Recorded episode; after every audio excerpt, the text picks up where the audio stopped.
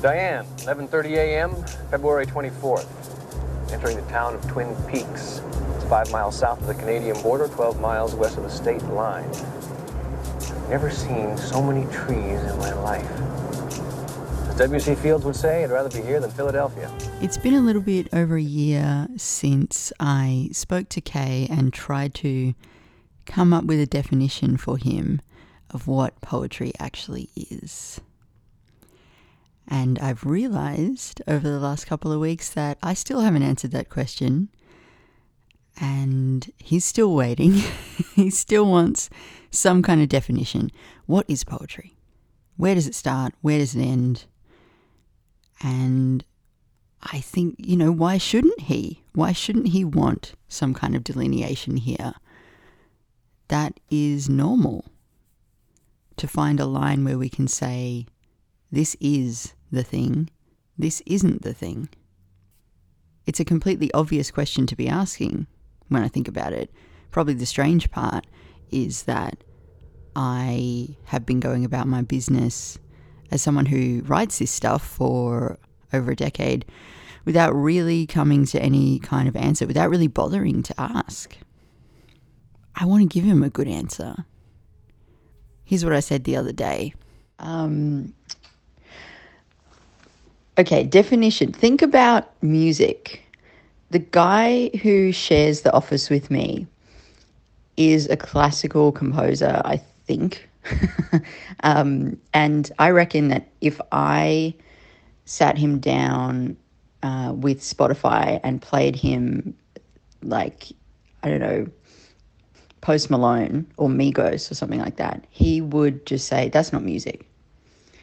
So, like, the unsatisfying answer here, I think, is that the definition is personal to you. Like, you get to make the definition and you get to have your own definition, defend it, and make a case for what is included in it and what isn't.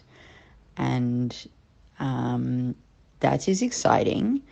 Uh, the stakes are exceptionally low, and therefore people get super fucking head up and uh, fearful and like way outsized like level annoyed with each other. So yeah. That's not very satisfying though, is it? I mean, going with it depends on who you ask or you get to make up your own mind is almost as useless as you'll know it when you see it. But I still feel like that's true particularly when I think about my own poetry teachers, I feel like at one end of the spectrum, I got to learn from Al Filreis, and Joshua Mehigan is very much at the other end of the spectrum. They would not have the same definition of what poetry is, I don't think. Uh, they would overlap quite a bit, but I think there would be there would be cases where they, they don't agree. But I believe I can learn from them both. And I believe I can come up with my own definition. I kept thinking about this over the last week or so, and I think what I want to say to Kay is that maybe it's the audience who decides. 54 degrees on a slightly overcast day. Weatherman said rain. You get paid that kind of money for being wrong 60% of the time. You'd be working. The mileage is 79,345. Gauge is on reserve. Riding on fumes here. I got to tank up when I get into town. Remind me to tell you how much that is. Lunch was uh, $6.31 at the Lamplighter Inn. That's on Highway 2. Near... I have a very generous listener by the name of Wallace. He's the one who put me on the trail of Vincent Buckley a couple of weeks ago. And he got in touch the other day to say this in relation to the fear that I was discussing last episode. If we think about the community and practice of poetry as if it were a kind of organisation, we might ask about how the behaviours of individual poets or those who work in the field are guided first by a logic of benefits. If I do X, then Y will follow. This tallies with your suggestion that poets who have a great deal invested might feel they have a lot to lose through transgressions of one sort or another. Wallace is talking about this against the theory of something called sociological institutionalism, which I had never heard of before, but this is a theory that says basically institutional rules are culturally constructed. And he goes on to write However, institutionalists also talk about a logic of appropriateness, i.e., people don't just act in response to the perceived costs and benefits of their actions, but in accordance with formal, or more likely in this case, informal rules that tell them what the right thing to do is. It may be then that if we find ourselves in a situation of rapid change, when those rules are being continually disrupted and overturned, and there's no clear replacement of one set of rules by another, that there's little guidance as to how we should act. And so perhaps the wariness is not a deliberate strategy based on costs and benefits, but simply displays a caution and lack of clarity about what the rules are and how to proceed. This resonates with me so deeply. I'm so grateful to Wallace for articulating it in this way. Um, yeah, there's so much in this. You might have noticed that there was a hole in my schedule last week. Uh, I've been really unsure how to talk about this, but essentially, every now and again, I record an interview and it doesn't make it to the show. Very, very rare, but occasionally it does happen. Um, and I think, you know, I, I think that Wallace really hits the nail on the head when he says, you know, it's um, it's a lack of clarity about what the rules are. When people do ask me not to put something out, very, very often there's nothing specific that they are pointing to that they've said that they're uncomfortable with because that's easy, right? Like that does happen and I can just yank it out. But I feel that in these cases, it's more a generalized sense of um, when what I say hits your audience, it's going to be misunderstood somehow. I don't know what the rules are, but I'm fairly sure I'm breaking some of them. So,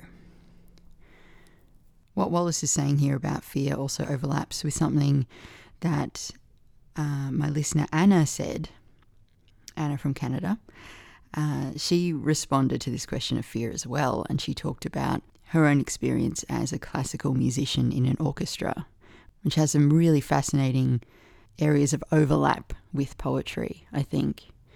So Anna writes When I started in the orchestra, we still had a very old school martial atmosphere, and we had a conductor who would abruptly shift from calm and smiling to Toscanini esque rages even storming off the podium and slamming the door behind him on occasion. That was a long time ago, and we've had some really lovely conductors since, but that initial experience set the tone for me and many others. And I really hope you've seen the movie Whiplash.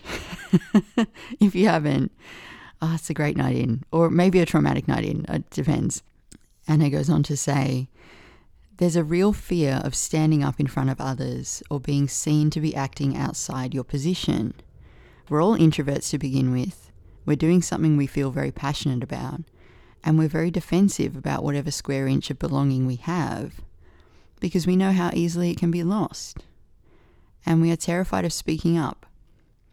It's a rather toxic mix of ambition, insecurity, passion, and despair. It's your basic Cold War starter pack.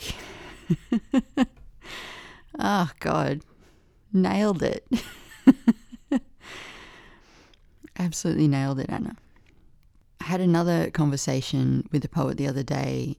He was relaying uh, a comment from an artist friend when they were at a poetry reading, and apparently this this friend who was, I think, a visual artist, turned to him and said something along the lines of, all you poets want to do is impress each other. We are hyper aware of the audience, right? Hearing that comment, I was thinking too about something that Aidan Coleman, uh, John Forbes' biographer, said to me when I interviewed him. I don't think I actually included this in the episode, but he told me that Forbes used to practice his one liners on people, the one liners that would eventually make it into poems.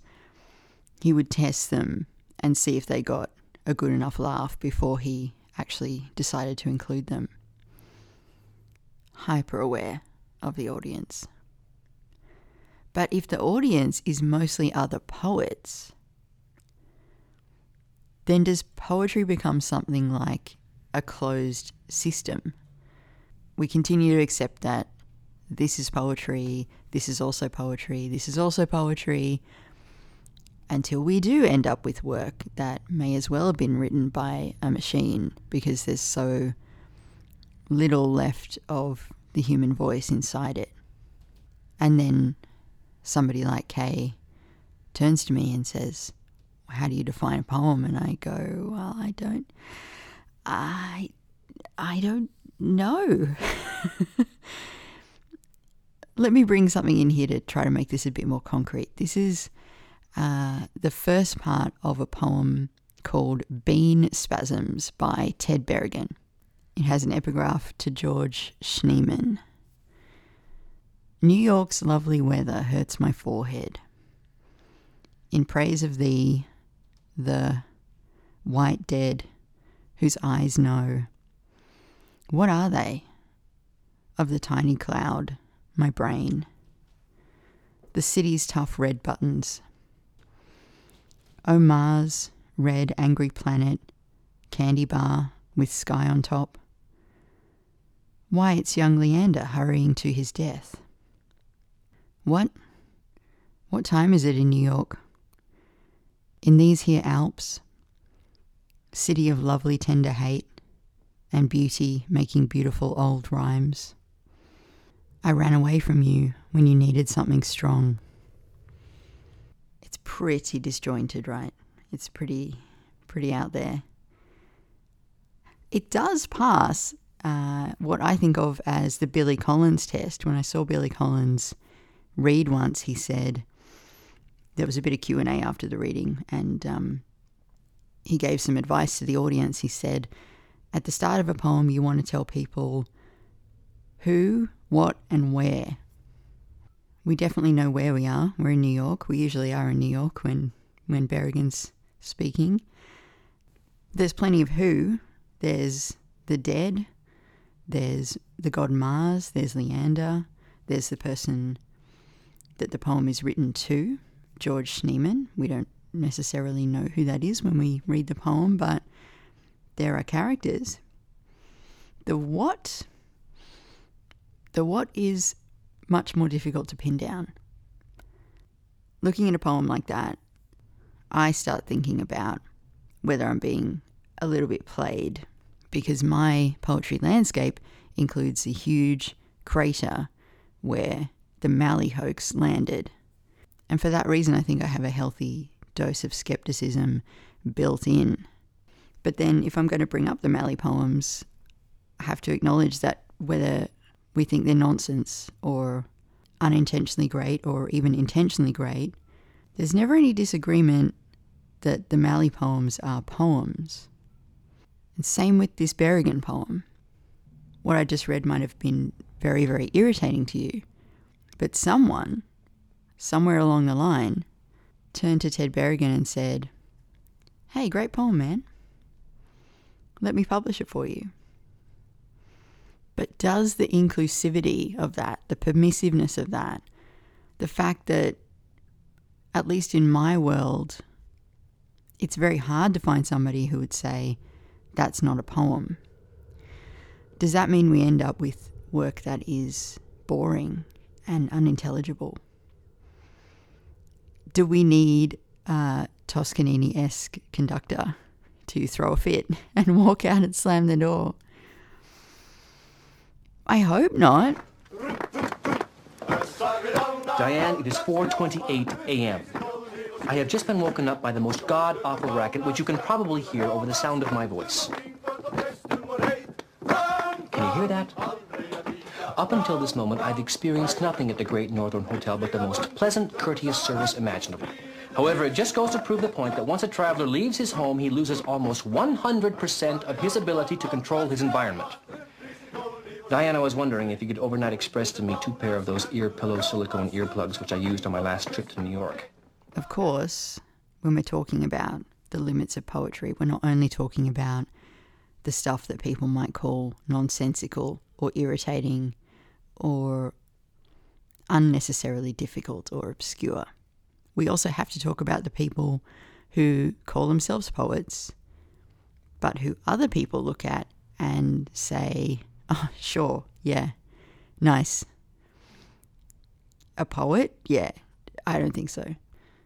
Another question that Kay and I sometimes go back and forth on is uh, when is it a poem and when is it a song?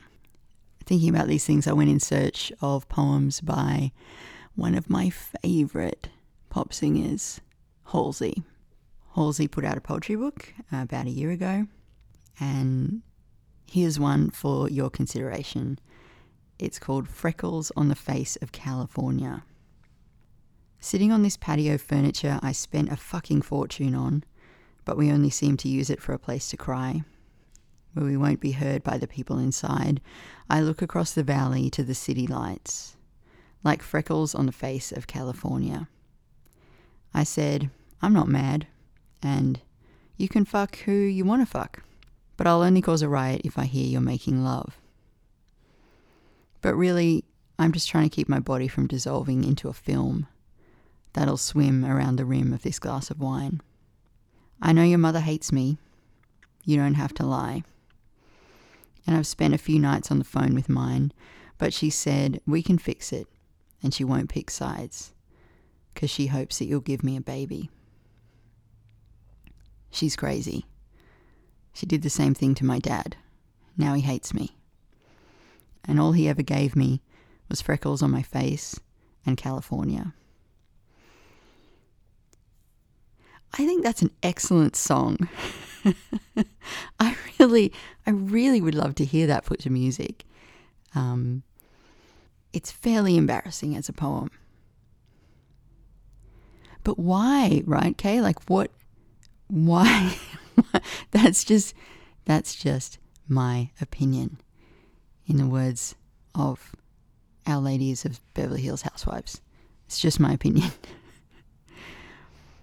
Interestingly enough, unlike most people who work in poetry, this book by Halsey attracted some really um, no holes barred, straight down the line, totally direct criticism of which parts of the poems work and which parts don't.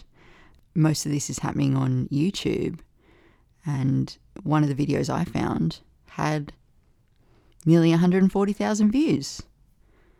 So, what does it matter if somebody like me sits around laughing at this thing, Freckles on the Face of California?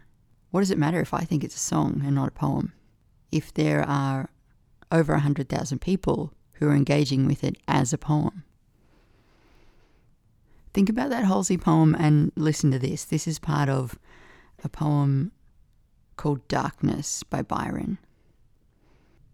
I had a dream, which was not at all a dream. The bright sun was extinguished, and the stars did wander, darkling in the eternal space, rayless and pathless, and the icy earth swung blind and blackening in the moonless air. Morn came and went and came, and brought no day and men forgot their passions in the dread of this, their desolation, and the hearts were chilled into a selfish prayer for light. It's a long poem, it is all in blank verse. Is that what makes it a poem? Is it the fact that for centuries people have looked at it and said, that's a poem? I know that probably sounds kind of stupid, but really, what what is it specifically that makes that different to the Halsey thing? Or maybe a better question is who makes it a poem? Who's in charge of that? Diane, I'm holding in my hand a small box of chocolate bunnies. Twin Peaks might be my favourite thing ever made. Even though it is right at the limit in terms of the scariness that I can take on screen, and even though there is a lot of very creepy sexualized violence in it, I still think it's a masterpiece. And it's really hard to pin down exactly what it is that makes it so perfect to me. But I reckon Kyle MacLachlan's Agent Cooper is a major contributing factor. He's an exceptional character. He's not like most detectives you see on TV. He happens to be an extremely ethical person, even though he lives by his own really weird code. He's really kind, but he's also not afraid to do things that might seem very weird to the people around him. He'll go looking for evidence under the fingernail of a dead body, but he'll also trust that if he's had a weird dream, it probably has information in it that's going to lead him to where he needs to get to. The other really interesting thing about him is that as the audience, we're kind of lost a lot of the time. We don't have much to go on to help us to understand how Cooper's mind works. And that's the bigger mystery, I think, that drives the whole show. What happened to Laura Palmer is important, but I think what's more interesting to us is why is this guy like this? What is driving him? I think David Lynch knows that he needs a device to let us in. He actually needs Cooper to talk to the audience. He needs to get us on side, and that's why he creates Diane. I mean, who knows, it might not even have been his idea. This was an extremely popular show when it came out, but there have to have been conversations where people turned to David Lynch and said, What the hell is this? This is not a TV show. This is a nightmare that makes no sense. We cannot put this on TV. So, someone whether it was Lynch himself or someone close to him, somebody knew that if you're going to take people into the Red Room, you need to stay tethered to the world. So we need Diane. We need her even though we don't even know who she is. Is she his secretary? Is she a girlfriend? Is she alive? Does she even exist? Is this just Agent Cooper talking to himself? whoever or whatever she is, she's completely essential. Diane is the only reason we have a chance to get to know and therefore care about Cooper. We actually end up with some pretty incredible information that no one else in Twin Peaks has, and we know way more about Cooper than anyone else around him does. The moments when he's talking to Diane are kind of melancholy in a way. They're not voice messages on a phone. He's recording into a handheld tape recorder. We don't even know if he ever sends the tapes. We never see him do that. They feel about as effective as messages in a bottle. Diane, 4:37 a.m. After a long investigative night, returning to my room at the Great Northern. We have one suspect in custody, and Leo Johnson, the man I believe is responsible for Laura's death, won't be able to escape the dragnet we've thrown up for him much longer. As you can hear from the ambient sound around me. And I notice with some relief that the Icelandic group staying on my floor have either checked or passed out. The audience is really powerful. People will still say, oh, no one reads poetry. But as I was talking about last time, it's almost becoming a fashion statement at this point. And even if you don't buy that, at least among the world of poets, the audience of poets is really powerful. Because you have this amorphous, indefinite they who can stop you from saying things and they can make you defensive about your square inch of belonging, as Anna put it. At the same time, they can make writing in particular ways totally acceptable when they wouldn't be acceptable outside that world of poets.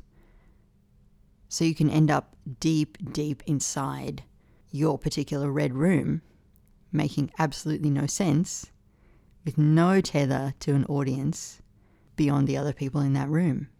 But the endorsement of the poets around you can mean that you don't care, you don't have to care.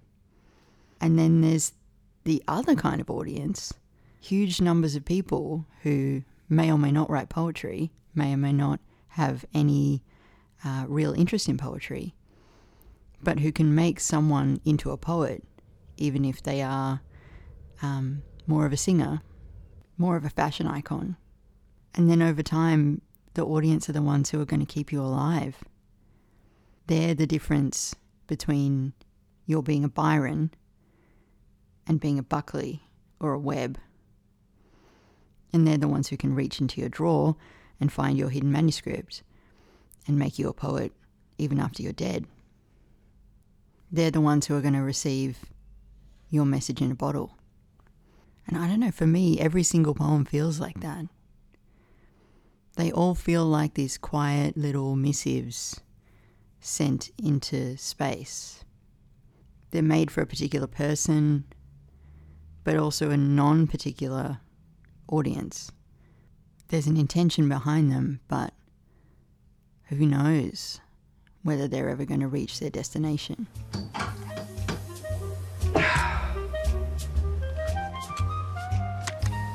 Diane, it struck me again earlier this morning. There are two things that continue to trouble me, and I'm speaking now not only as an agent of the Bureau, but also as a human being.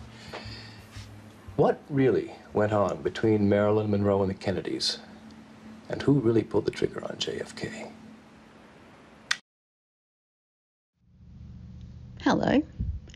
You are still here. That must mean you really like the show. Thank you very much. Um, I'm going to be doing a poetry reading next weekend on the internet, and it has an open mic. It's called Lit Balm. I'm linking to it in the show notes. Um, if you want to come, that that would be so cool. Um, I will be reading poems that I wrote in an attempt to impress Joshua Mehigan and poems by other Australians that I think uh, need more attention. I haven't fully decided on who that will be, but I have some ideas. So come along, read your poems. I'd love to see you. Bye.